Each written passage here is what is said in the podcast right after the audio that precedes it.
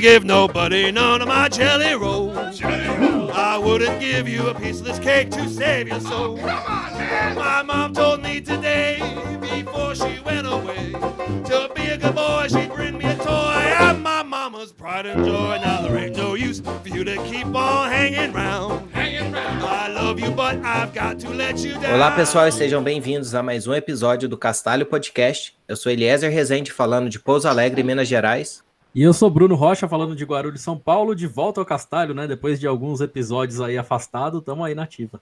Bom, nosso convidado de hoje, ele é professor adjunto do Departamento de Filosofia da UNIR, Universidade Federal de Rondônia, doutorando em Psicologia Social e do Trabalho pelo Instituto de Psicologia da Universidade de São Paulo, mestre em Filosofia pela FFC Unesp, Faculdade de Filosofia e Ciências da Universidade Estadual Paulista, campus Marília, especialista em Filosofia Moderna e Contemporânea, aspectos éticos e jurídicos pela UEL, Universidade Estadual de Londrina, licenciado em Filosofia pelo UEL, coordenador do Grupo de Estudos e Pesquisa em Epistemologia Genética da região amazônica, uh, do Departamento de Filosofia da UNIR, em Porto Velho, Rondônia, com experiência em filosofia, com ênfase em epistemologia, epistemologia genética, teoria do conhecimento e lógica.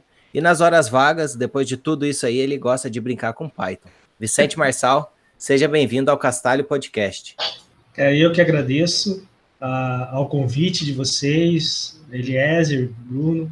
Tá? Confesso para vocês que existem dois podcasts que eu acompanho assiduamente. Um é o Castalho e o outro é o Pode Programar das meninas, uma de BH e outra de Santa Catarina, né? A Ana e a Jéssica. E é uma honra, vamos dizer assim, concretizar o sonho, porque eu já participei do Pode Programar e agora estou podendo participar do Castalho. Então, assim, é muito bom estar aqui com vocês nesse, nesse bate-papo né, sobre filosofia e tecnologia. Isso aí, muito bom. Para a gente que é um prazer ter você aqui, sempre acompanhou o Castalho aqui no, nas nossas gravações, sempre participando. E é muito legal ter você aqui agora como entrevistado. Bom, vamos começar então falando de filosofia, né? Que a gente daqui a uhum. pouco vai entrar em Python, né? Em tecnologia, mas filosofia também tem, é uma coisa que eu particularmente gosto bastante, é, bem como curioso, assim. Aí a gente quer saber, né? Como é que, para começar, né? E, e, seguir aqui a tradição do Castalho, né? Como é que você foi parar na filosofia e na psicologia? Por que, que você escolheu isso daí para sua vida? O que te motivou e, e qual foi a história até você se tornar aí um filósofo? Sim. Vamos dizer assim que o caminho é bem tortuoso, né? Se a gente for buscar lá para trás, eu hoje, apesar desse rostinho bonito, tenho 47 anos, então não sou tão novinho assim, e, portanto, filosofia não foi um, um primeiro, uma primeira escolha. Por incrível que pareça, minha primeira escolha foi física. E se tem um povo que estuda, que tem que estudar pra caramba, é o povo da física, velho. Se diz que, ah, não, quem estuda pra caramba é medicina. Não, quem estuda pra caramba é, é o pretendente a entrar no curso de medicina, porque o, o, o vestibular é concorrido. Lá dentro, depois, ele já está acostumado a estudar mesmo, é tranquilo. Mas na física a gente estuda pra caramba. E que desde, desde muito cedo, assim, a minha busca vocacional, vamos colocar assim, era por ciências, de um modo geral. Né? Eu nunca imaginei que eu fosse é, ser um pesquisador de ciências da área de humanas. Porque existe uma, um, um hiato quando a gente fala em ciências ou fala em pesquisa, que parece que só existe pesquisa nas hard sciences, que a gente chama, né? Que é física, química, biologia, matemática, né? E, e não, na verdade, existe uma, uma, uma amplitude muito maior em termos de ciências do que é, as hard sciences. Não que elas não sejam importantes, eu não estou falando em, em termos de importância, estou falando em termos de possibilidades. Aí, depois de, de insistir muito, cara, é, é, eu tava. É, eu, quando deixei o curso de física, quando eu desisti do curso de física, eu tava fechando o, o, o segundo ano, seria o quarto semestre, e eu já estava quatro anos na universidade. Então, assim, eu estava fazendo um semestre por ano, e não um semestre por semestre, como deveria ser. Que, de fato, é muito difícil, né? E aí, passado um tempo fora da, da, da universidade, lógico que essa questão me, me, me, chamava muito, né? Essa questão de ser um pesquisador era a minha, a minha veia, vamos colocar assim, vocacional é, é, é a pesquisa, de um modo geral. Então, no final das contas, eu acabei, por vários caminhos, chegando à filosofia. Por incrível que pareça, foi isso. Eu resolvi fazer, ah, vamos ver o que, que é isso, né? Eu resolvi fazer o vestibular. Eu fiz o vestibular para filosofia, já fazia 10 anos que eu tinha encerrado a, o, o, ensino médio. Né? Eu fiz o vestibular no final de 99 e eu terminei o ensino médio no final de 88, quase 11 anos depois. Lógico que eu te, em 89 eu tinha entrado no curso de, de, física, né? Mas quase 11 anos depois do meu do encerramento do meu ensino médio, que na época ainda era chamado de segundo grau, foi que eu entrei em filosofia, me dei muito bem com disciplinas, com professores, com tudo, e concluí o curso, né, sem depender. Aquela velha história, né, cara? A gente fala bem assim, o, o curso foi bom quando você termina o curso sem dependência, sem reprovação, sem nada desse tipo. Né? E por incrível que pareça, eu, eu fechei uma, da turma não lembro, mas assim, foi uma das notas das médias gerais mais altas, assim, foi em torno de nove, alguma coisa, porque eu buscava a Laura Acadêmica, e inclusive a Laura Acadêmica foi o último ano que eu me formei, foi o único ano que teve, mas eu acabei, por conta de duas disciplinas, eu não consegui a Laura Acadêmica. Mas é, isso é detalhe, né? Só detalhezinho de coisa de adolescente. Eu era praticamente um adolescente, ainda final da adolescência, quando eu entrei em filosofia. E, e assim, uh, putz, eu me apaixonei pelo curso. É, eu, eu, logo que terminei a graduação, a licenciatura, eu fui para uma especialização na minha própria instituição, como o Eliezer já disse. Então, dentro daquilo que eu faço, eu fui, eu fui licenciado em filosofia pela Universidade Estadual de Londrina, fiz uma especialização lá e praticamente em seguida a especialização iniciei mestrado.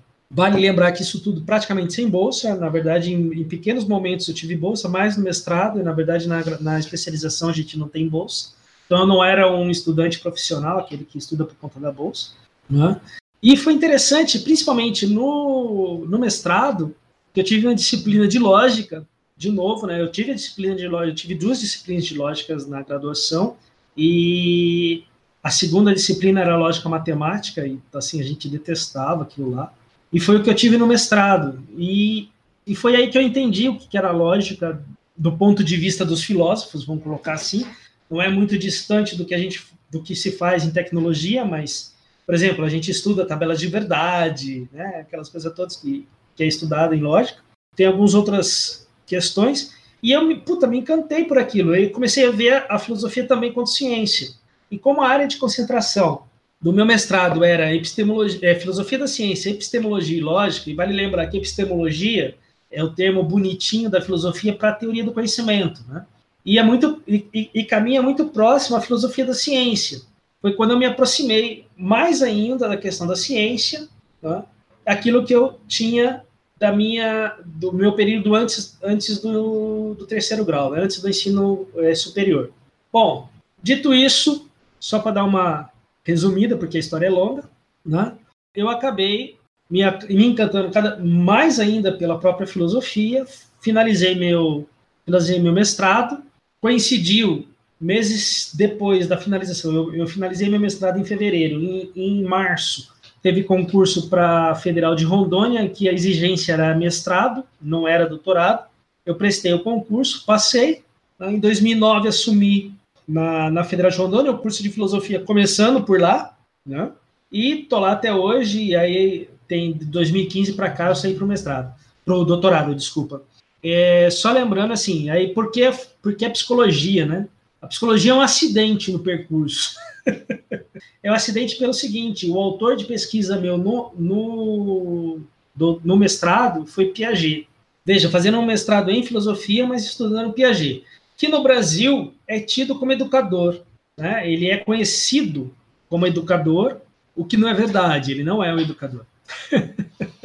ele, na verdade, é um biólogo e um filósofo da ciência, da sua ciência específica, que é a biologia. E, portanto, um epistemólogo. Então, o meu estudo do Piaget é por conta da epistemologia dele. E eu fui fazer o doutorado, e na hora de, pô, beleza, em Marília, Marília, que eu diga, não Nesp de Marília, que é o campus de Marília que eu fiz, que é o, o campus da Unesp, que é a Universidade Estadual Paulista, que tem filosofia, tem mestrado, mas não tem doutorado. Ainda não tem doutorado. Né? Quer dizer, pelo menos na época que eu, que eu terminei o meu mestrado não tinha, não sei como é que está hoje. Né? De 2009 para cá, não sei como é que ficou. E aí, o que, que acontece? Em nenhuma outra instituição do Brasil, na área de filosofia, especificamente na área de epistemologia, se estuda Piaget. E, portanto, eu acabei é, optando por estudar, é, fazer meu doutorado em psicologia social, não por conta da psicologia, não tenho nada contra, hein, gente, não é nenhum demérito, ela tem seu valor e tal, mas porque a, na USP, né, na, no Instituto de Psicologia da USP, justamente no departamento de psicologia social, encontra-se a professora Zélia Ramosi Querotino, que é a minha atual orientadora, que é, é se não a uma das maiores autoridades em Piaget no Brasil. É uma senhora hoje com seus 80 e poucos anos, né, e que só está na, na, na pós-graduação, ela já é aposentada, mas continua dando aula na pós-graduação. Né? Isso é uma coisa comum na, na academia, a pessoa se aposenta da graduação, mas continua dando aula na, na pós-graduação. E eu estou tendo o privilégio de ser orientado por ela no meu doutorado. Tanto é que meu trabalho, apesar de ter uma relação com a psicologia social, porque a gente, um dos livros que eu vou apontar mais no final do top 5 tem a ver com, com psicologia social, porque é um livro da minha que eu estou usando na minha tese, mas a minha, a minha tese ela é mais de epistemologia do que de psicologia social. Basicamente isso. Em pouquíssimas palavras, diga-se de passagem. Olha aí, o Cássio Botaro acabou de perguntar aqui no chat, né, para você indicar uhum. aí os livros, né, que você tem um monte de livro aí. Então já ficou spoiler aí, no final do episódio ele vai indicar aí os livros. É, tranquilo. Você mencionou aí, né, que Sim. você, aliás, na, na introdução a gente falou que você é professor adjunto lá do Departamento de Filosofia, né, da Unir. Uhum. E aí uma dúvida que eu tenho a respeito é como é que é ser professor de filosofia. E com relação aos alunos, como é que você diria a respeito do interesse deles? Eu lembro que quando a gente tinha uma matéria específica de filosofia na escola que eu estudei, o interesse não era assim tão grande, pelo menos a minha turma demonstrava isso. Então, como é que você diz a respeito disso nos dias de hoje? O que eu digo para ti é o seguinte, Eliezer, uh, nós temos duas situações distintas, tá? Primeiro é você ter uma disciplina de filosofia no ensino médio, uma disciplina obrigatória que eu não, eu, que eu não, é, eu sou totalmente a favor, tá? Não sou contra não. Ao contrário, sou muito a favor. O problema é como se dá essa disciplina. Né? Uh, o segunda coisa é você ter o curso de filosofia na, no ensino superior. Qual a diferença? A diferença está que no ensino médio ele é obrigatório e você tem que fazer, gostando ou não. No ensino superior você escolheu fazer. Então, desculpa, meu querido, se você. Aquela velha história, se você escolheu fazer, tu, tu tem o ônus e o bônus da situação. Não estou dizendo que é fácil, né? porque, infelizmente, muitos que passam pelo curso. Isso é da minha experiência, tá? E estou falando de uma universidade que, com todas as características boas que existem nela, que é, eu sou professor de lá, eu, eu visto a camisa da universidade, né? ela só que ela é uma, universidade da periferia do Brasil. Né? A gente está falando de Rondônia. Tá falando da Federal de Rondônia. A gente não está falando da Federal de São Paulo, da Unifesp. A gente está falando de uma UFSCar. Cara, sério, olha, olha o detalhe. O que eu ganho como professor federal na Unir é a mesma coisa que um professor do mesmo nível que eu ganha na UFSCar. Só que a UFSCar tem muito mais recurso por vários fatores, não é por conta do governo federal, não. Eu não vou entrar no, no mérito tem a questão do governo federal, sim, mas não vou entrar nesse mérito. Mas por vários outros fatores, que não só o governo federal, a UFSCar, a Unifesp ou outra federal do Sul ou Sudeste é, é diferente de uma universidade federal é, de Rondônia, por exemplo. Só para vocês terem ideia da questão. Aqui no Sul ou Sudeste, eu falo do Sul porque eu sou natural do Sul, sou de Londrina, eu sou natural de Londrina, no Paraná. Por isso que eu falo a UEL, onde eu me formei que é uma universidade estadual. A galera concorre aos cursos da, das estaduais e das federais, correto? Lá em, em, Rondônia, a federal é preterida em favor das, das particulares. É, incrível isso, né? O, o, ensino é melhor, os professores são melhores, melhores no sentido de que são mais capacitados ou melhores capacitados. Você tem mestres, doutores, na maioria são mais doutores do que mestres, na verdade. Né? Só que o que acontece? a, a imprensa, né, a, a, o marketing das, das instituições particulares se dá no fato das greves, não sei o quê. E como nós somos a única instituição pública do Estado, nós não temos uma estadual lá, por exemplo. Nós só temos, em termos de instituição pública, nós só temos a federal. Parece que é um horror estudar na Unir, o que não é verdade, né? Então, o que, que acontece? Os alunos que eu tenho, para vocês terem ideia, na filosofia, eu não sei como é que está de 2015 para cá. Eu fui liberado para o doutorado, então eu estou fora do estado, eu estou em São Paulo, estou no interior de São Paulo, e eu fui liberado para fazer o doutorado, né? Então, desde 2015 para cá, não sei como é que está a situação lá, já mudou. Pelo menos as turmas mudaram. Não sei se a, a situação que eu vou falar para vocês teria mudado. Mas na, no período que eu fiquei, de 2009 a 2015 lá, a média de idade da turma de filosofia era 40 anos. Enquanto aqui para o sul-sudeste, a média de idade é 19, 20. Ou seja, quem entra para fazer filosofia em Rondônia, inclusive já tem outra. A minha primeira aluna, eu tenho orgulho de falar isso. A minha primeira aluna orientanda de, de PIBIC, né, que é, é o Programa de Instituição à Pesquisa Científica, tinha 65 anos, ela era mais velha que eu. E, então isso pode ser também um fator aí para os alunos nessa idade talvez serem mais interessados até, né? Porque nessa idade talvez eles já estejam mais decididos, né? Já conhecem, já estão mais. Não pode. Então, nós é outra faca com de, de dois gumes aí. Por quê? Porque você tem profissionais liberais. O que vai me lembrar agora assim de pronto é advogado, que já tem sua profissão, já tem sua carreira, né, já está estabelecido no mercado enquanto advogado e vai fazer filosofia porque quer um complemento da formação, como você tem a minha aluna de 65 anos que era, era doméstica, que era o primeiro curso superior que ela estava fazendo. Cara, uma guerreira, uma guerreira, certo? Só que, claro, com todas as limitações impostas pelo fato de tardiamente estar na universidade, de tardiamente ter uma série, uma série de situações. Então, assim, não, não existe demérito no fato dela ter 65 anos e estar fazendo o curso. Sim. Existem complicações por isso. Eu, por exemplo, se eu fosse fazer agora um outro curso, provavelmente eu ia tentar procurar algo como sociologia, filosofia, porque não seria mais um curso para eu procurar mercado de trabalho, seria só para adquirir conhecimento. Né? Eu queria uhum. entrar agora, então, eu queria que a gente é, fizesse agora uma ponte entre é, esse assunto de filosofia e vamos fazer aquela ponte para a tecnologia, certo? Então, para fazer essa ponte para ligar filosofia com a tecnologia, eu vou aproveitar que temos um filósofo aqui e vou pedir para você filosofar ao vivo no Castalho, tá? Então, vamos lá, eu vou citar uma frase aqui de um, de um filósofo uhum. É, bastante famoso aí, e que é o seguinte: os filósofos apenas interpretam o mundo, cabe a nós transformá-lo, certo? E aí a minha pergunta é: como você acha que nós podemos transformar o mundo através da tecnologia? Filosofe. E aí depois a gente entra nas coisas técnicas aí, que a galera no chat aqui já tá pedindo. Ô, Castalho, vamos falar de Python, vamos falar de tecnologia. então agora é a ponte. Como transformar uhum. o mundo através da filosofia e da tecnologia? É, é uma bela citação de Karl Marx, diga-se de passagem. Só que, infelizmente, uma, uma citação mal compreendida. Porque você, de fato, depois de ler o mundo, tem que transformá-lo, mas precisa ler o mundo primeiro. O problema dos, de alguns, entre aspas, marxistas, e, e eu sou muito mais marxista do que outra coisa, mas muitos, muitos marxistas, com essa citação, querem abandonar a filosofia, ou seja, querem abandonar a leitura do mundo e só transformá-lo. Mas como você transforma sem lê-lo? Né? Então, primeiro ponto é esse. Segundo ponto, usando a tecnologia. Meu, é tipo faca e queijo na mão.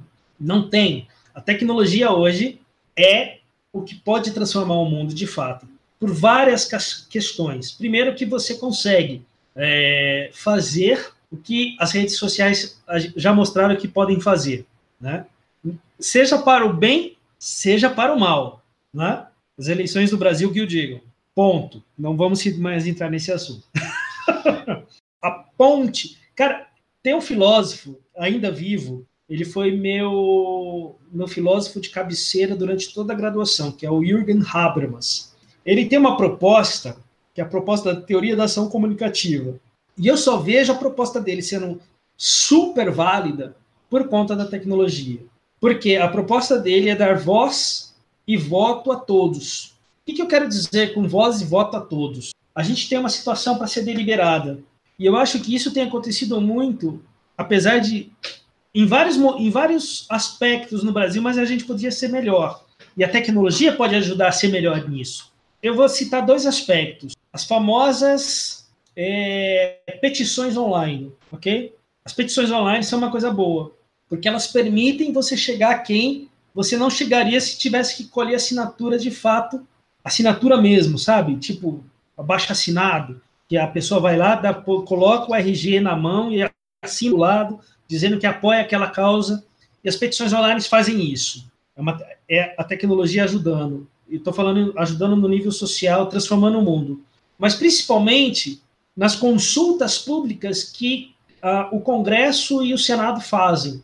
Né? Eu não estou, de novo falo, eu não estou fazendo juízo de valor, dizendo que um é melhor que outro é pior. Estou falando duas situações que são importantes e que podem ser feitas, Sim. e podem ser usadas, e que são frutos da tecnologia, né? E vale a pena citar também e... nossos amigos lá do Serenata de Amor, que já estiveram aqui no Castalho, Sim. inclusive, né? Que trazem projetos Exato. de transparência de dados, né? Para que a população fique sabendo de onde está sendo usado o recurso, que é uma maneira também de transformar o mundo através da tecnologia, e até uma maneira subversiva, né? Já que a gente está. É uma maneira de você ir lá e fazer a subversão dessa questão dos dados serem tão bloqueados e colocar para o público. Sem falar da nossa querida Rose, Rose né, que é, a, é, é, é, o bot do Serenata de Amor, que faz por nós toda uma pesquisa nesses dados quase que impossíveis de serem analisados a olho, a olho humano, vamos colocar assim, a olho nu, né? mas que ela faz, ó, e aponta, olha, tem discrepância aqui, que pode ser ou não uma discrepância, aí, pô, mas pelo menos em, tipo, um bilhão de informações, ela tira uma e fala, pode ser que tenha uma discrepância, e aí alguém um humano vai lá analisar aquela discrepância e, vai ver se é ou não, putz, quanto trabalho ele não economizou? Porque eu não precisei, enquanto humano, analisar esses um bilhão de informações para tirar esse um. E ela fez magistralmente.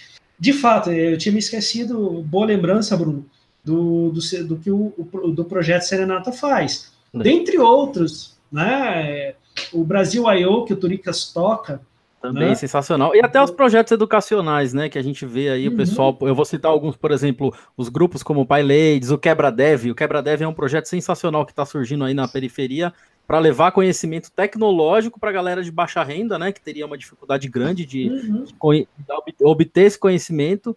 E, e, que com certeza é uma maneira de transformar o mundo aí, de você subverter essa coisa do, do conhecimento ser de nicho, né? E você democratizar o acesso a ele acho que também é um jeito de colocar em, em prática, né? Exato. Eu acho que a, a, grande questão da tecnologia é que ela facilita essa democratização do conhecimento. Eu, eu gostaria de citar, aproveitar esse, essa deixa aí, né? Já que a gente está vendo aqui que o pessoal tá louco para entrar logo na parte técnica, né?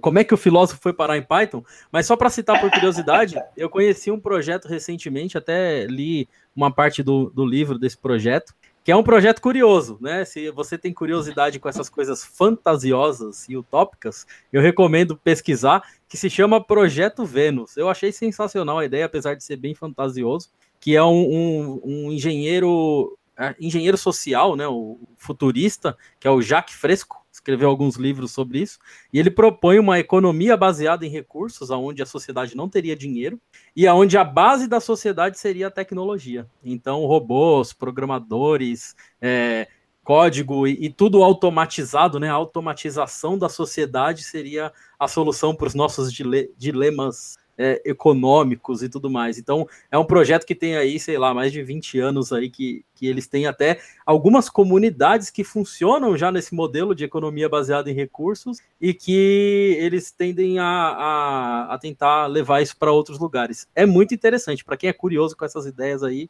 depois a gente coloca aqui a, o link, né? Do, uma das ideias aí, né? De como transformar o mundo através da tecnologia. Pois é.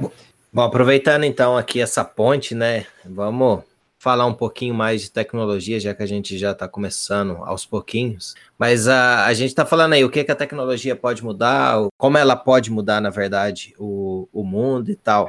Mas fala para a gente, Vicente, como que você chegou até o Python? Como que você saiu aí dessa área de física, depois passou aí para filosofia e acabou chegando ao Python? Uhum.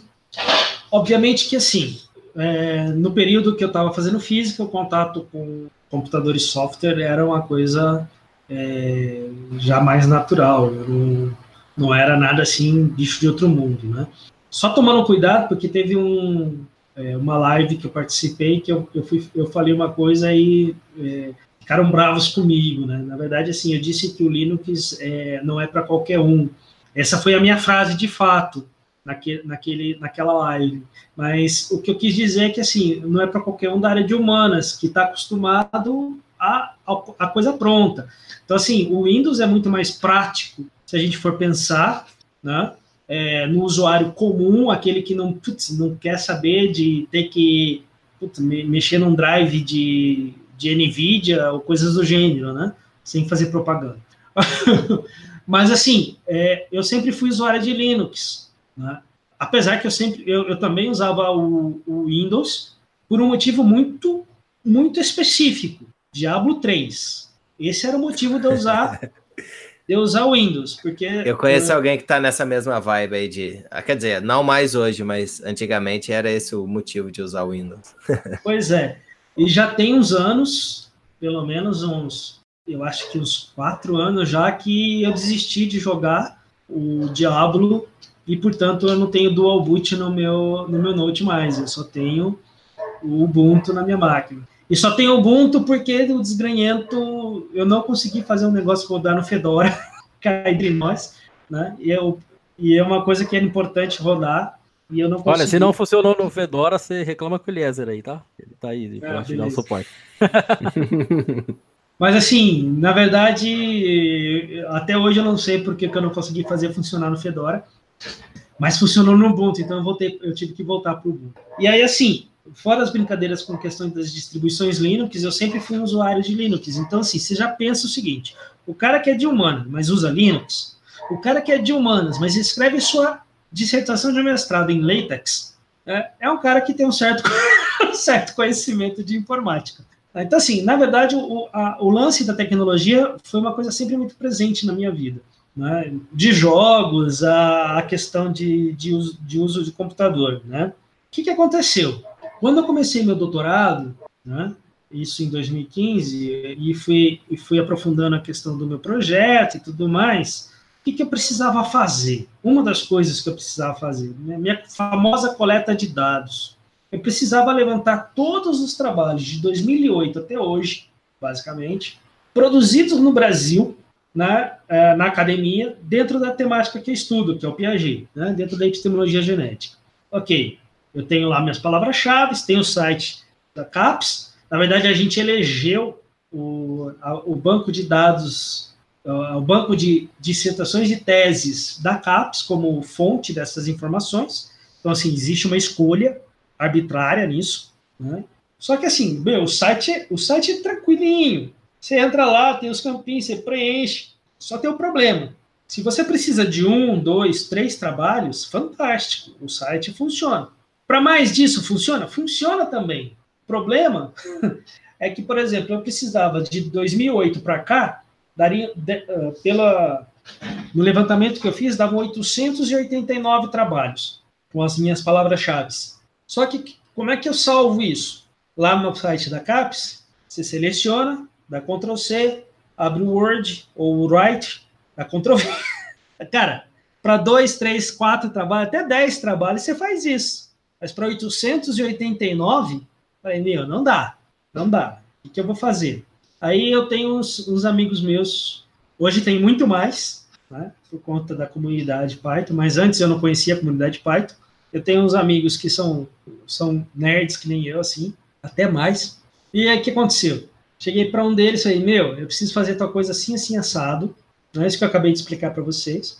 Só que, pô, fazer na mão não dá. Tem alguma forma que possa otimizar isso daí fazer de uma forma mais automatizada?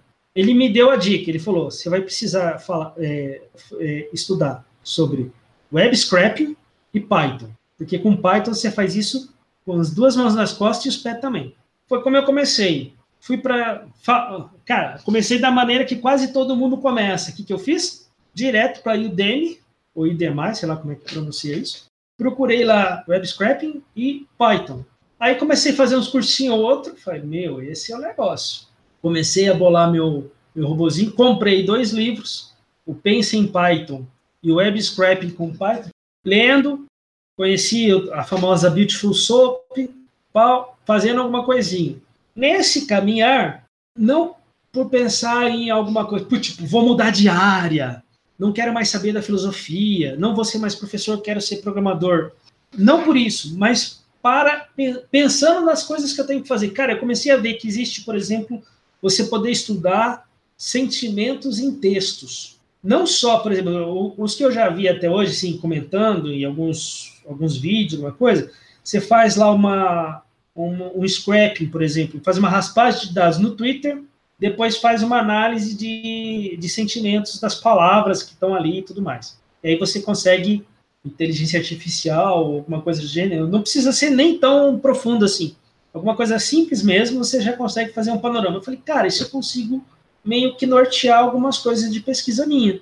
Porque o que, que eu faço? Eu pesquiso os, os artigos na internet, como eu pesquisei, por exemplo, essas teses lá no banco de dados, da banco de teses e dissertações da CAPES, eu junto os PDFs pesquisados, faço um script que faça essa análise, para mim eu tenho, eu, eu vou ter um, algum panorama aí, eu vou ter alguma coisa que vai me indicar um caminho dentro desses PDFs que eu, que eu peguei. E aí eu comecei a ver muita coisa. Tem coisa que eu nem sei como, eh, que eu sei que posso usar nas minhas pesquisas em filosofia, mas que eu nem sei como fazer ainda. Por quê? Porque eu ainda tenho que terminar o doutorado, né, gente? Eu, tô, eu tenho até 2 de março para terminar o doutorado, então estou escrevendo a minha tese. Mas se não fosse isso, eu já teria ido avançado em algumas coisas. Com isso, eu fiz um curso do. A gente pode mencionar as coisas aqui sem problemas? Pode, depois a gente o... manda o boleto. Você menciona e aí a gente manda o boleto para essas pessoas do curso aí depois, eles pagam. Beleza, então pode mandar para o Henrique Bastos, eu fiz o curso dele do, w, do WTTD, né, Welcome to the Jam, e depois fiz o curso do, do Renzo, que é o Python Pro. Né? O do Welcome to the Django, porque eu queria aprender um framework, eu achei que seria interessante estudar um framework, inclusive para web. Né? Até então, aquela coisa tipo, cara, se para quem é de leigo, assim, não é da, da área de, de, de TI e escuta a palavra micro, fica assustado, tipo, ah, é uma coisiquinha, né? E aí, então, o Flask ficou em segundo plano, fui para o Django, que era o macro, né? Mas também aí fui pro, fiz o curso do, do Renzo, para quê? Para aprofundar o conhecimento de Python, orientação a objetos, essas coisas assim, para poder utilizar essas questões. É... E aí, cara, aí, vamos dizer assim, o céu é o limite com NumPy, com scikit-learn, com uh, Matplotlib para fazer gráficos e tudo mais. Ou seja, existe agora existe possibilidades numéricas para se se enveredar na área tecnológica para utilizar essas, essas ferramentas da tecnologia dentro da pesquisa em filosofia. Lógico que isso não vai me livrar de ter que continuar lendo bastante, pensando bastante escrevendo bastante. Isso eu vou ter que fazer. Mas é, algumas coisas eu vou, não vou dizer encurtar caminho, mas eu vou melhorar, inclusive em velocidade de, de produção é, com essas ferramentas. E foi assim que eu cheguei no Python. Foi assim que eu conheci o Python. Né? Então, assim, eu já tinha um certo background tecnológico, no sentido de conhecer bem o computador, conhecer algumas coisas, de fazer algumas coisas em Bash, né? E eu até me achava, eu, eu não sei psirica nenhuma do, do terminal, mas eu me achava frescão perto dos caras que eu conheço. Pô, tu tá usando o terminal, velho. Ah, é, quem usa Linux tem que usar terminal. é uma coisa do tipo, entendeu? Ah, é e... normal, até hoje. A pessoa vê o terminal cheio de letra aberta e fala, o cara é hacker, né? O cara é. é. As coisas assim, entendeu? Legal. Então foi, foi, foi dessa maneira que eu cheguei no Python e que eu cheguei a, a aprender Python. Né? E, e, e, hoje posso dizer que eu, eu, eu programo em Python, assim, eu tenho, eu dou minhas cacetadas, né? sobrevivo dentro do ambiente. Só que usando PyCharm, tá? Eu nem ah. Vim, nem Emacs. Emacs, Tudo bem. Hoje em dia a gente não tem mais nenhum tipo de preconceito com ideia. Todas elas são boas, todas elas funcionam. Bom, a, a gente vai pro... É, Desde que use Vim. algum momento você vai acabar usando o Vim ali. Né? Ah, mas eu uso tá... Vim, cara. É. Eu consigo entrar no Vim, acessar os servidores e depois dar Mas um... você consegue sair depois. Sim, sim, também. Ah, então tá, Essa é a então parte tá boa. Então tá Do MX eu não consegui ainda, eu tive que desligar o computador, mas não fiz. Boa, bom, vamos partir para umas perguntas do chat. Eu já dei um spoiler Beleza. aqui no começo, que o Cássio fez uma pergunta aqui. Então eu vou aproveitar a pergunta dele e encaixar uma outra pergunta minha. A pergunta dele foi a seguinte: dado que você está cheio de livro técnico aí, ele queria saber o que você recomenda para as pessoas que estão vindo para a área de tecnologia e que são de áreas diferentes, né? Como a sua área de humanas, né? Então a minha uhum. pergunta vai ser realmente essa daí, né? É, eu lembro que você tem uma proposta de palestra sua que ela é a vida transformada, né? Algo assim o título, uhum. que você transformou a sua vida com a tecnologia. É, continuando na área de humanas, você não mudou a sua vida, você apenas transformou ela, você agregou, não fez uma, uma, um pivô, você realmente agregou uhum uma transformação tecnológica na sua vida. Então, para os seus amigos de humanas aí, todos os amigos de humanas que estão nos ouvindo e que querem utilizar a tecnologia para transformar não só o mundo, mas transformar a sua vida, diz aí para a gente se você tem alguma dica, por exemplo, alguma coisa que você acha que você não precisava ter feito e que você talvez tem, poderia ter feito melhor, ou aquela dica assim de ouro que, ó, comece por aqui que vai ser melhor, sei lá, dê uma dica legal aí para essa galera. Eu acho que nesse sentido eu tenho duas dicas. Uma de curso online, cara, que não tem como fugir do Masanori, o Python para zumbis, que também foi um dos, dos, dos cursos que eu fiz. Sem falar na Vibe, que é 0800, né, que é gratuito, né? E, e falar do livro do, livro do, do Nilo, né? É, introdução à programação com Python, que é um livro de introdução à programação, na verdade, que te ensina a lógica de programação, mas ele te ensina com Python assim, eu acho que essas são duas dicas importantíssimas é, e, lógico, focada no Python, né? Que, que é a minha, vamos dizer assim, dentro da tecnologia de programação é minha área também, como de vocês, é, conhecimento de vocês. E, por incrível que pareça, eu sei que o pessoal do Django não gosta, né? Mas um livro muito bom, para mim, foi muito bom para o começo de aprendizagem, de aprendizagem, desculpa, foi o, o Django Essencial, que é uma tradução do. Eu não lembro em inglês como é que é o nome, mas sim, eu tenho ele aqui também. É claro que existem vários outros materiais e cursos e tudo mais. Aí vai depender muito da, do, do nível de aprofundamento que a pessoa quer. Tá? Mas, assim, esses três, para começar, principalmente o do Massanori e o do Nilo, né? O do Massanori, o, o, o curso online. Né? A única coisa que eu acho é que o Massanori tem uma voz muito. Assim, ele é muito é um ritmo só, então ele dá um pouco de sono mesmo sendo vídeos curtos. Mas é muito, o curso é muito bom, o conteúdo dele é muito bom, ele é uma, uma pessoa excelente, apesar de eu não conhecê-lo pessoalmente ainda, né? Uh, mas eu, eu, vi, teve o podcast com, com vocês aqui, né? É, ele é muito bom, mas, mas às vezes dá uma. A cadência de, de como ele ensina dá uma, mas é, bota, bota no 2x lá no YouTube lá e vai. Isso, isso, é, no 2x é para poder ir. É. é. a dica que eu dou pro pessoal que vê meus vídeos também. Às vezes eu falo muito devagar, aí o pessoal fala, põe no 2x lá, cara. Em termos do Flash, acho que os teus vídeos são os melhores que eu vi até hoje. É, com, é, eu acho que eu coloco no mesmo nível. Eu acho que só falta aí o teu tempo dar uma organizada para você continuar os vídeos, né?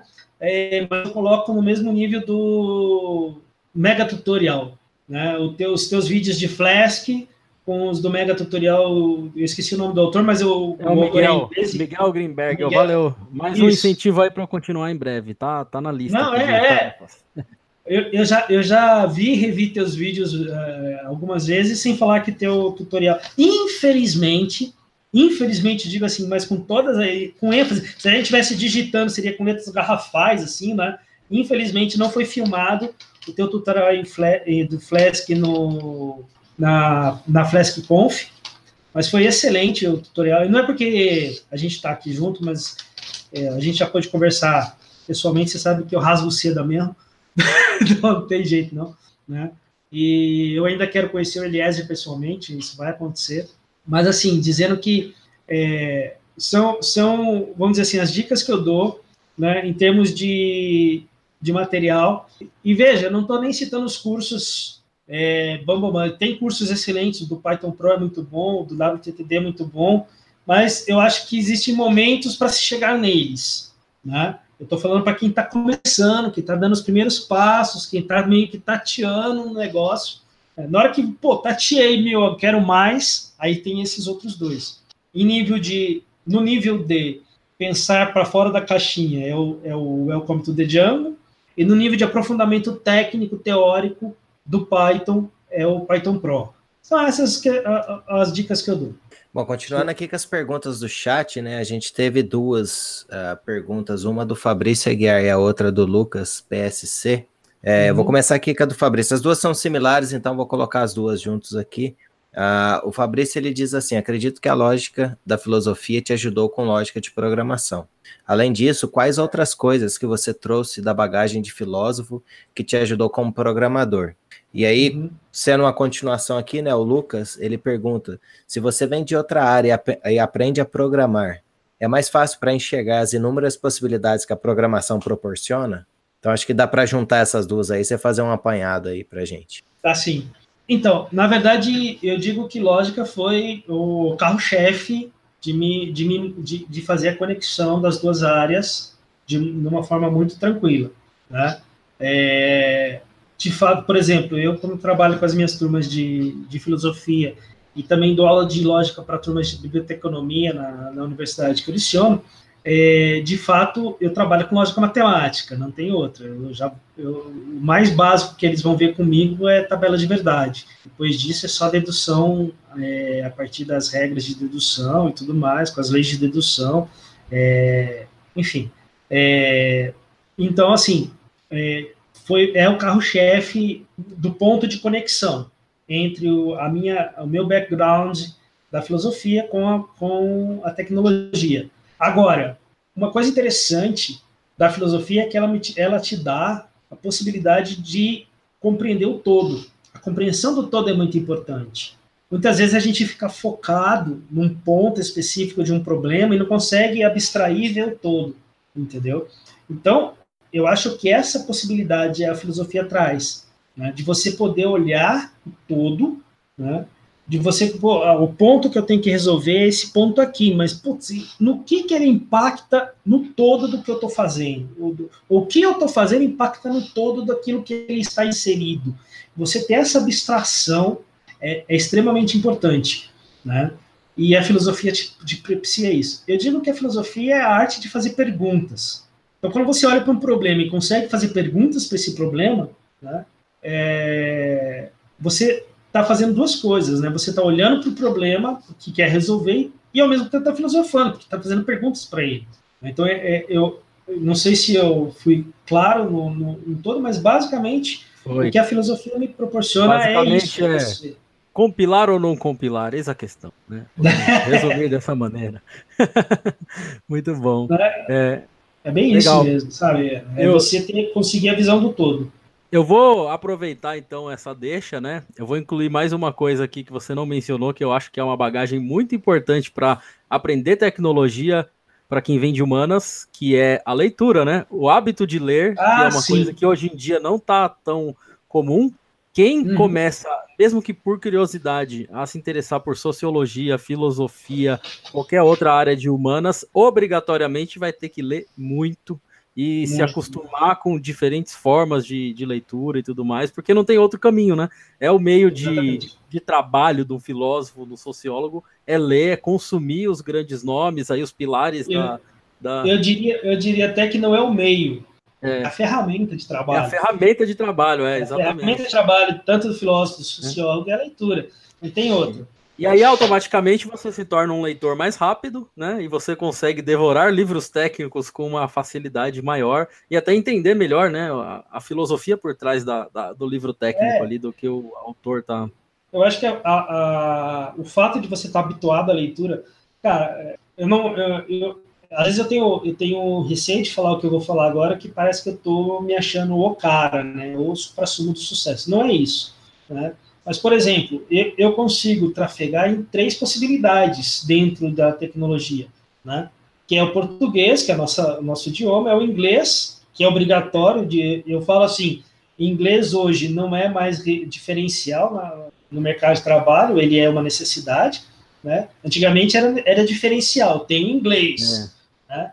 né? E estou falando de leitura só, hein? Não estou falando de compreensão de listening e de speaking, né? Falando só de, de, de leitura. Né? E, tra, e, e, trafego no francês, cara. Eu tenho livros de Django, de Django e de Python em francês, né?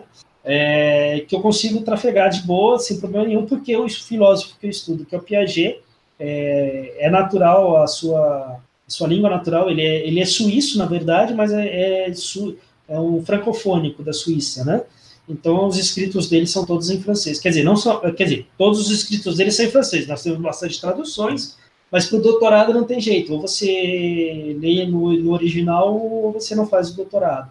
Né? Legal. Então, ó, vamos engatar nesse assunto aqui e vamos para o nosso tão esperado top 5, né? Que já vai começar com o tema de leitura, né? Vamos falar de livros primeiro. Eu já começo dizendo que, em breve, eu espero muito ter um livro do nosso querido Vicente aqui nessa lista, né?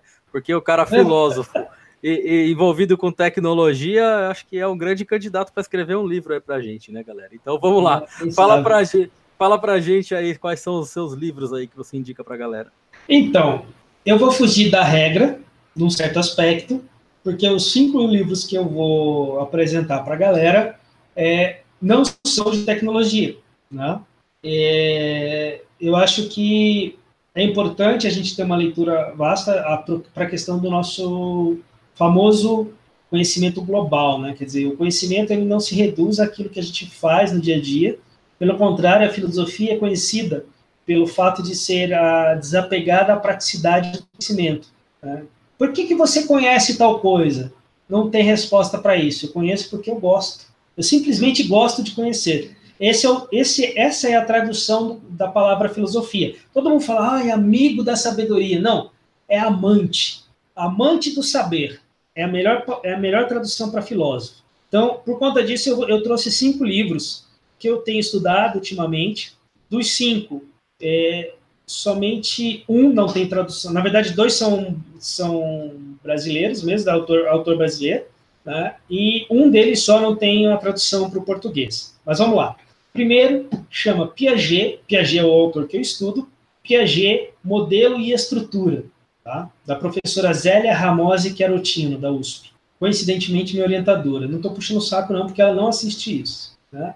O segundo livro chama Em Busca do Sentido da Obra de Jean Piaget, também da professora Zélia, né? Zélia Ramose Querotino. O terceiro livro é do próprio Piaget, para dar uma compreensão de que ele não é um educador, né? É uma tradução, esse é o que não tem tradução para o português, infelizmente, mas a tradução seria Adaptação Vital e Psicologia da Inteligência, em que ele apresenta uh, o estudo de mais de 30 anos que ele fez com moluscos alpinos e mostra como o estudo dele com molúsculos alpinos, lesminhas, né, se reflete no, na compreensão da inteligência que ele tem. Por isso que é adaptação vital né, e psicologia da inteligência. O quarto é, é uma obra famosíssima dele, famosíssima em quem estuda, né? que tem relação com esse que eu acabei de dizer e tem tradução em português da editora Vozes, chamado Biologia e Conhecimento. Excelente livro, do Jean Piaget. Tá? E, por fim, um livro que tem tradução para o português também pela editora Vozes, do professor já falecido Sérgio Moscovici, Serge Moscovici, chamado A Psicanálise, Sua Imagem e Seu Público. É, eu acho que é assim que está traduzido. O que o texto que eu tenho é em francês, mas acho que a tradução mesmo do texto da Vozes é esse mesmo: A Psicanálise, Sua Imagem e Seu Público. Tá? Então, essas são as minhas dicas de leitura nada técnicas, nada tecnológicas, mas puramente humanas. O último que eu citei do, do professor Moscovici é de, apesar de ter psicanálise no nome, é de psicologia social. Vai falar de uma coisa chamada representação social, que é muito interessante. Né? E os outros todos, tanto os do Piaget quanto os da professora Zélia Ramos Querotino, são livros de epistemologia genética. Deixa eu só abrir um parêntese para aproveitar, é que quando a gente fala epistemologia genética, todo mundo já liga na questão do gene, né? É igual engenharia genética. E não é verdade. A epistemologia genética, na verdade, vem de gênese. O genética da epistemologia vem de gênesis, né, de princípio. Né? Por isso, um dos livros já está fora do meu top 5, mas eu vou, vou indicar também. Um dos livros importantes do Piaget chama O Nascimento da Inteligência na Criança. Né? Que é como se ele dissesse qual é a gênese do nascimento, da, a gênese da inteligência na criança. Por isso essa gênese, por isso a epistemologia é genética. Genética de gênese e não de gene. Só fazendo essa, essa... E acabei dando seis livros em vez de cinco, mas tudo bem. Não, tá valendo. você falou que teve uma certa dificuldade aí com livros, né? Porque, afinal de contas, a leitura, né, como a gente já mencionou aqui, é, é importante, uhum. principalmente para alguém que está na área aí de uhum. filosofia. Mas fala pra gente aí o que, que você gosta de ouvir, quais são as suas músicas que você gosta de ouvir, seja aí para distrair um pouco, ou seja para ajudar mais na concentração, ajudar com o doutorado, ou mesmo ajudar na hora que você está programando. Beleza. Essa foi mais fácil, eu tenho assim meus. Vai denunciar a minha idade, apesar de eu já ter comentado a minha idade aqui. Vou, vamos dizer assim, é, deixar o, o, o Bruno contente, né? Mas eu começo minha, o meu top 5 de música com Power Slave, do Iron Maiden, né? que para mim é um clássico dos clássicos, sem falar de toda a letra da música, que é fantástica, que é justamente a ideia de um faraó rejeitando a possibilidade da morte, porque ele é um deus. Né? Para quem nunca viu, se, se interessou em ler as letras do Iron Maiden, são fantásticas. É, e sobre esse álbum aí, para quem puder pegar na mão ele, e ver os easter eggs que tem na capa lá do Derek Higgs. Cada pedaço do desenho da capa tem alguma coisa escondida, tá ligado? Tem um lugar que tá escrito é. assim, Indiana Jones esteve aqui. Tem outro lugar que tem outra coisa que tá escondida, assim, é, um, é sensacional, é uma é obra que é sensacional. É como, é como o álbum é, Somewhere in Time, que também tem um monte de easter eggs na capa. É, o, o, o, desenhista das capas do, do Iron é, é, é fenomenal. Pelo menos era, né? Não sei como é que tá agora, que é CD desse tamanho, não dá para pôr muita coisa. Bom, a minha segunda é, dica é para arrepiar todo mundo. Né? É, a banda chama Belfigor, é uma banda de, de black metal, né? E a música chama Lucifer Incestus. Então, é, é fantástica, a música é, é gutural, ela vem lá do fundo mesmo, vai reverberar de uma forma animal. As outras três, eu resgato a minha adolescência punk, né, com uma música não tão antiga. A minha adolescência punk foi nos anos 80, 80, 90, né, final dos 80, começo de 90, mas assim, com Conflito Violento, do Ratos de Porão, que é uma música que o Ratos escreve. Eu vou falar o Ratos de um modo geral, não sei quem escreveu a música, provavelmente o João Gordo está no meio, ou não, não sei mas é uma música que o Ratos gravou, Conflito Violento, que reflete o julho de 2013, né, aqueles conflitos na, na rua e tudo mais. E aí, após essa, depois de Conflito Violento, tem que ter cólera com Pela Paz, né, do álbum Pela Paz em Todo Mundo, para clamar por uma Pela Paz em Todo Mundo mesmo. E, por fim, uma que tem a ver com tecnologia, apesar de a tecnologia não ser tão avançada na época, mas é a famosa Eu Não Sei O Que Quero, dos Garotos Podres, do grande ABC, né? em que diz assim no refrão, eu não sei o que quero, né? Mas eu sei que eu vou conseguir, né? justamente por conta da massificação que existe na época do Garotos Podres, mais pela mídia gente, mais tradicional, como TV e, e rádio, mas que com certeza salta para a mídia das redes sociais e tudo mais. Então essa é a minha, é a minha dica de músicas, das cinco músicas. Sensacional essa lista de música aí, inclusive esse do Garotos Podres aí é genial, Dr. Mal. Mal é um cara. Um dia ainda vou entrevistar esse cara no podcast. Vou convidar ele para porque ele é polêmico, né? Ele é polêmico, ele tem as contradições lá com a galera e é um, é um cara que eu gostaria de trocar uma ideia um dia aí, quem sabe. Beleza, então vamos agora para a última parte do top 5 aí, que é os filmes, né? Diz aí pra gente o que, que você assiste, filme, TV, série, qualquer coisa aí que você assiste. Beleza. Bom, no meu top 5 vão ser três séries e dois filmes. Eu garanto que os filmes vão ser polêmicos. Acho que um não, mas o outro sim, provavelmente. Né? Mas, cara, não tem como Game of Thrones, sendo a primeira série aí.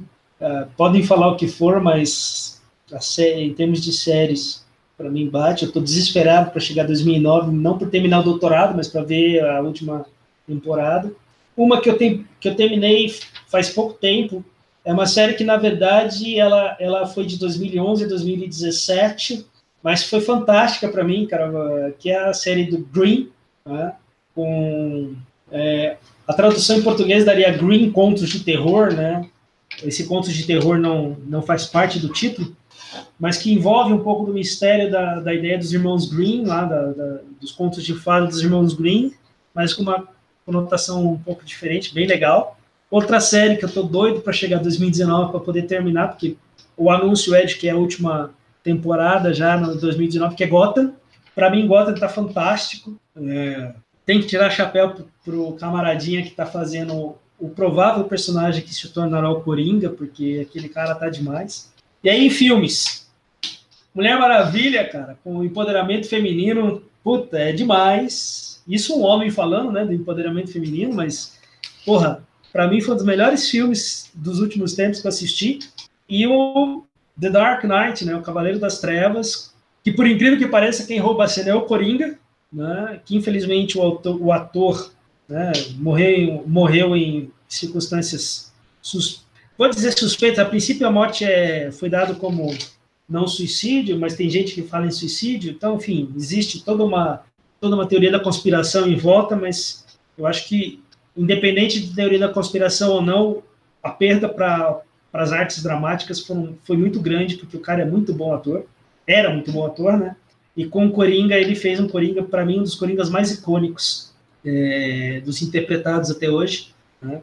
Eu acho que é, não tem, cara. Para mim, dentre os Coringas que eu vi, mesmo esse último do, do, que apareceu em, acho que no Esquadrão Suicida, não não tá assim aquela coisa do, Letter Jetro, uma coisa assim. Eu, eu, sou muito ruim de nomes, tá? Vamos ver agora, né? O, o, agora é o Joaquim Fênix lá, né? Que é o... Isso, é. Agora é, vai ter um outro, exatamente. Esse cara é bom, vamos ver se, se vai ficar legal. Vamos ver se. Beleza, é verdade. Inclusive porque é filme dele, né? Quer dizer, é um filme sobre o Coringa, inclusive, né? Mas assim, o Dark Knight, que é o Cavaleiro das Trevas, é, é simplesmente. É, da trilogia, inclusive, né? Do, do, do Cavaleiro das Trevas, para mim é, é, é o concurso. É, eu ia colocar nos meus livros é, a HQ do Cavaleiro das Trevas, mas como eu ia colocar ele nos, nos filmes, eu resolvi tirar. Mas tem a HQ do, do Cavaleiro das Trevas, inclusive saiu, tá, eu não sei se, se já terminou, porque eu tenho comprado os fascículos, os, os, os HQzinhos, né? Que eu comprei, na verdade, o Cavaleiro das Trevas eu comprei a versão uma versão espe especial, que eles, entre aspas, não, especial com capa dura, colocando todos, né? É, Batman, Cavaleiro das Trevas, mas saiu Cavaleiro das Trevas 3. Eu, não, eu, é, eu falo que eu não sei que eu terminei, que como eu tô no interior, eu parei no 9 porque não chegou mais na, na banca, mas eu não sei se terminou, tem que olhar no site da Panini para ver se terminou. Cavaleiro das Trevas 3. Mas já pode, podem perceber que eu sou DC Maniac, né? Eu sou mais desse. Início eu perdi pro meu filho, uh, eu perdi meu filho para minha esposa, porque minha esposa é Marvel. Então, uh, meu filho é Marvel também, ele prefere Homem-Aranha do que o Batman. Então... eu perdi nisso, perdi no, no, time de futebol, que eu sou São Paulo, minha esposa é Corinthians, meu filho é Corinthians também. Então é triste. Mas é assim, essa tirando os livros que deu sua dor, o resto foi mais tranquilo. Bom, eu gostei da, da lista de filmes e, e séries, né? Eu comecei a assistir Gotham faz, sei lá, talvez um mês, dois meses, e acho que tá na quarta temporada que saiu, pelo menos na Netflix. Eu tô, se eu não me engano, Isso. na segunda ou terceira. Acho que eu tô na terceira. E assim, é, não sei por que, que eu não assisti antes, realmente muito bom. Uh, o que você mencionou a respeito do The Dark Knight, é, já ouvi muita gente falando que foi o melhor filme do Coringa até então, e realmente a, a forma como ele foi interpretado, eu acho que assim, tá por vir alguém e se vier, né, alguém que, uhum. que vai ser capaz de, de talvez ter uma interpretação ali na altura, quiçá passar, né? Porque foi realmente uma interpretação muito boa. Eu gosto uhum. muito assim do Batman. É, eu fiquei meio triste com a Liga da Justiça, esses outros filmes que saíram recentemente, porque assim, não, não era muito dentro do que eu esperava, né? A The Dark Knight é, foi realmente assim um filme que é, mudou né, a forma de, de, de se fazer eu, no sentido da DC. Mas eu, a, os filmes. O problema. Desculpa, desculpa te cortar, Eliezer, mas acho que o problema do tanto do Batman versus Superman quanto do da Liga da Justiça, para mim, foi um só. O, o, esplendor, não é nem sucesso, cara, porque sucesso não, não mede muito. Às vezes o que, o que todo mundo gosta não é necessariamente é, o essencial, mas assim, o supra-sumo que foi o filme da Mulher Maravilha. Foi o filme da Mulher Maravilha, do solo da Mulher Maravilha, que ofuscou tanto o Liga da Justiça quanto o Superman vs Batman. Apesar do Superman vs Batman ter vindo antes. Né? É, eu concordo, porque o filme da Mulher Maravilha realmente foi, assim, sensacional. Eu tive a oportunidade de assistir no cinema e, assim, de, é. dos três últimos que saíram, Liga da Justiça, Batman vs Superman, é, da Mulher Maravilha, não, não tem o que falar. Realmente foi um filme, uhum. assim, é, dado a, a, questão de ter sido a, a, diretora, né, ter sido mulher e tal, assim, foi fora de série. Eu acho que o pessoal fica meio indo assim no, nos é, diretores, assim, meio figurinha marcada, mas acho que eles deviam dar oportunidade, igual foi da Mulher Maravilha, e dar a possibilidade, né, da pessoa fazer da forma que ela quer, porque realmente uhum. mostrou que quando a pessoa tem vontade e, e tem a possibilidade também, sim, sem dúvida, o, o, o impossível, digamos assim, pode acontecer. E realmente, para mim, desses aí, dos últimos filmes, Mulher Maravilha, não tenho o que falar, é, é, o é. melhor.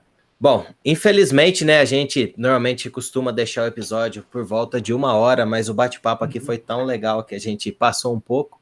E, bom, Vicente, foi muito bom ter você aqui conosco. Agradeço muito aí você ter dedicado o tempo aí para estar tá falando com a gente. Agradeço é, você compartilhar aí, né, toda a sua experiência até chegar no ramo de filosofia, depois na, na parte de tecnologia. Eu acho que é, tem dicas muito preciosas aí para o pessoal tá seguindo. E eu gostaria de deixar esse momento aqui para você fazer aí sua propaganda, sua mensagem final aí para o pessoal. Esse momento aí é todo seu. Não, cara, a única coisa que eu tenho para dizer, na verdade, é que assim, o prazer é, é, eu estou tendo nesse momento é inenarrável, porque, como eu disse no início do, do podcast, a, são dois podcasts que eu acompanho com, com frequência, né? E eu tive o privilégio de participar dos dois, né? Quer dizer, é uma coisa. E participar do, do, do Castalha é, é uma coisa eu falei para o Bruno, cara, a gente teve a oportunidade de, de, de, se falar pessoalmente no, na Flask Conf, no boteco da Flask Conf, né? E, e, eu pude dizer para ele, e, e, agora poder externar para ti, né, que o quanto eu gosto de, de acompanhar vocês, de, da época que estava com, com o Og também, né, lembrando aqui do Og, né, e, e, eu lembro que eu, eu, se não me engano, foi pelo Twitter que eu mandei uma mensagem para o Og dizendo que assim, olha, quando ele saiu, dizendo que olha, você está saindo, mas está deixando o Castalho em excelentes mãos, porque vocês, vocês dois têm feito um trabalho fantástico né, da divulgação da, da tecnologia, da, do Python, e não só do Python, né? Eu falo do Python porque o Python é uma coisa que é comum a nós três, mas do, da divulgação científica dentro da área de, de tecnologia que vocês fazem, que é uma coisa fantástica. É, eu não tenho podido nos últimos tempos acompanhar ao vivo por conta de, de outros compromissos, mas eu sempre que eu posso, às vezes eu chego no finalzinho para dar um oi para a galera, só para dizer, ó, oh, cheguei, eu passei por aqui, né? Mas porque é, é, na verdade assim toda a propaganda que eu vou fazer é a seguinte, cara, não, pessoal, não deixem de acompanhar o Castalho, porque, né, sendo bem literal, é do caralho, né? não tem não tem outra palavra para dizer e agradecer imensamente o convite que vocês me fizeram. Foi uma honra muito grande poder estar aqui com vocês, compartilhando essa, essa minha experiência com vocês, né? E, e com todos os ouvintes de vocês, né? E compartilhando um pouquinho do, do meu pequeno caminhar que tem, cara, não tem tudo isso que a gente conversou hoje não tem dois anos completos ainda, né? É, eu estou no meu doutorado desde 2015, mas não foi em 2015 que eu comecei a buscar o Python. Comecei a buscar o Python no início de 2017, entendeu? Quando, eu, quando o meu projeto já estava mais amadurecido, depois de dois anos de trabalho, o projeto mais amadurecido, eu tinha que fazer a pesquisa que eu mencionei na conversa com vocês. E aí foi, caramba, como é que eu vou fazer e tal? E aí eu, uh, e aí foi como eu narrei aqui para vocês, né? Conhecer o Python, conhecer o web scraping, etc, e poder é, realizar é, a pesquisa. Cara, eu, a coisa que eu achar, aquilo a história, né? 800 e tantos trabalhos, como eu mencionei, se fosse fazer na mão, sei lá quantos dias ia levar. Com cinco minutos do scrap rodando, eu já dava tudo numa base de dados SQL Lite aqui, tudo bonitinho. Né? Pronto para fazer, inclusive, é, queries para fazer estatística do negócio. Então foi, foi fantástico. E agradecer mais uma vez a vocês, a você, Eliezer, a você, Bruno, por essa oportunidade de, de, de poder compartilhar com os ouvintes de vocês, com quem está ao vivo com a gente aqui, é, e responder as questões que foram colocadas. Muito obrigado, muito obrigado mesmo, de coração.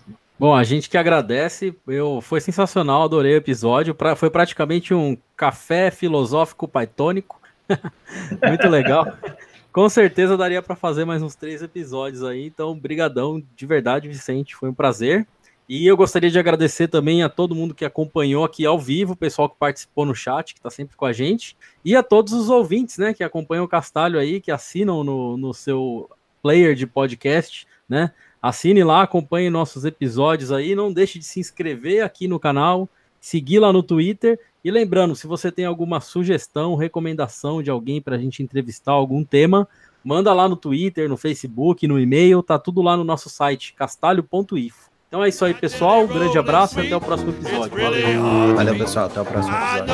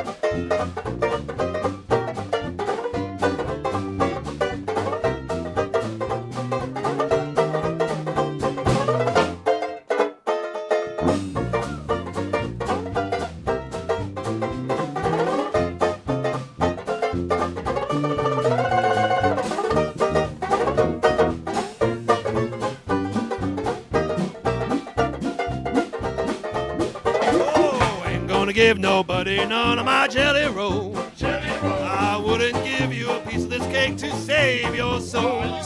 My mom told me today, before she went away, to be a good boy, she'd bring me a toy. I'm my mama's red hot boy. Now there ain't no use for you to keep on hanging round. Hanging round. I love you, but I've got to let you down. Oh, Lord, ain't as good as mine. I know you want it, but you can't have it, cause I ain't gonna give you none.